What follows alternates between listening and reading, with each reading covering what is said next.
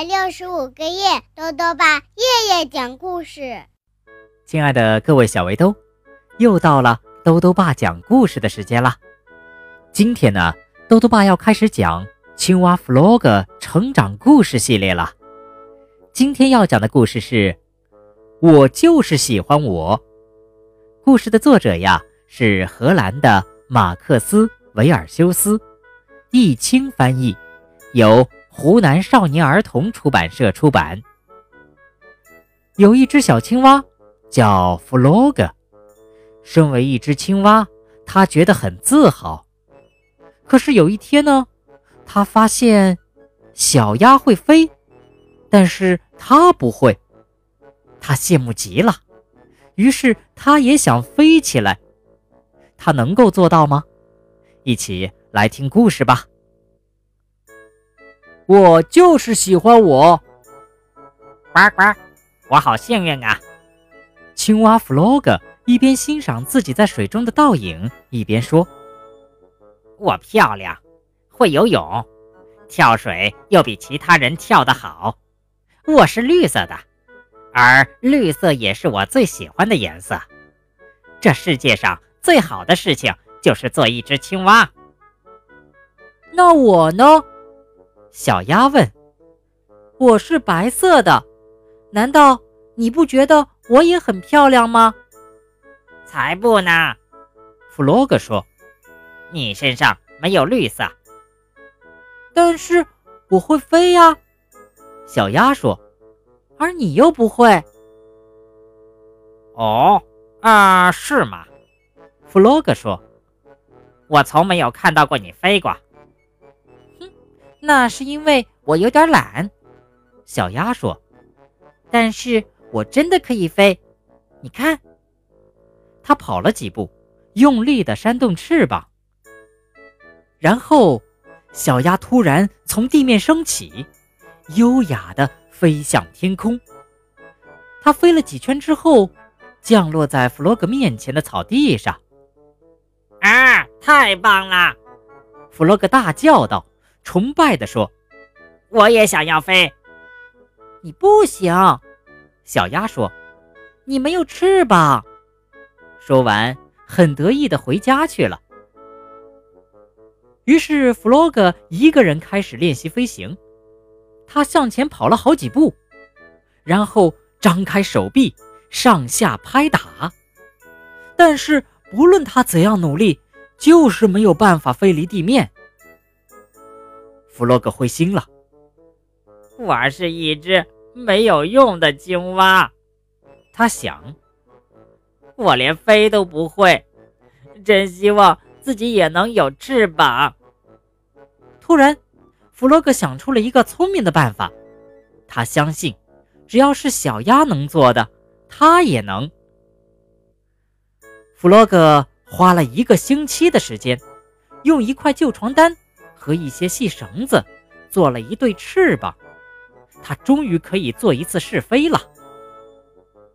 弗洛格爬上河边的山丘，像小鸭子一样跑了几步，然后张开手臂跳向天空。开始的时候，它真的像鸟儿一样在天空中盘旋了一会儿，但是不久翅膀就断了。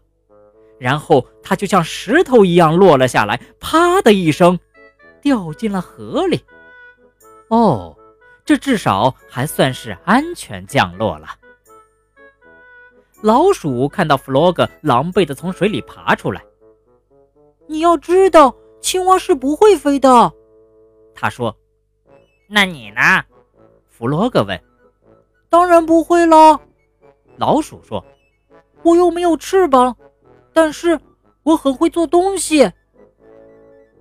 弗洛格在回家的路上一直想着这件事情，他打算去问问小猪。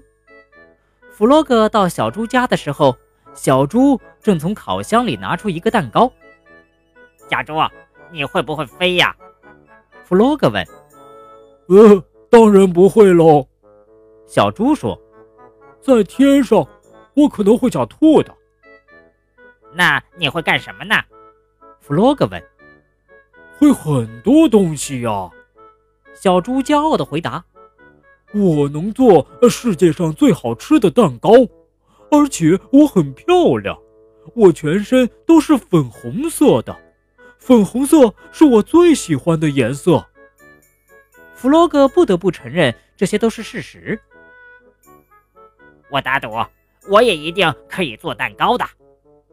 弗洛格回到家中，想着，他将所有他能找到的东西都丢进了碗里，像小猪一样进行搅拌，再把搅拌好的东西丢进平底锅，然后放到炉子上。看吧，弗洛格心想。我的蛋糕一定很好吃，但是没过多久，一股浓烟从锅子里冒出来，发出很难闻的味道。蛋糕烤焦了。呃，我连蛋糕都不会做。弗洛格觉得很伤心。弗洛格又跑去找野兔。野兔，我可不可以跟你借一本书呢？弗洛格问：“你认识字吗？”野兔惊讶地问。“呃，不认识。”弗洛格说。“或许你可以教教我。”你看，野兔说：“这是字母 O，这是字母 A，这是字母 K，还有这……啊，好了好了好了，我知道了。”弗洛格没有耐心听完，就夹着书跑回家了。弗洛格舒舒服服地坐下来，把书打开，但是书上充满了陌生的符号，弗洛格一个字也不认得。一个小时过去了，他一点儿也没有变聪明。我再也不要看这本书了，弗洛格说。这太难了，我只是一只既普通又愚蠢的青蛙。弗洛格沮丧地把书还给野兔。怎么样？野兔问。你喜欢吗？弗洛格遗憾地摇摇头。我不认识字，不会烤蛋糕，不会做东西，也不会飞。你们都比我聪明，我什么都不会。我只是一只普通的绿青蛙，弗洛格哭着说。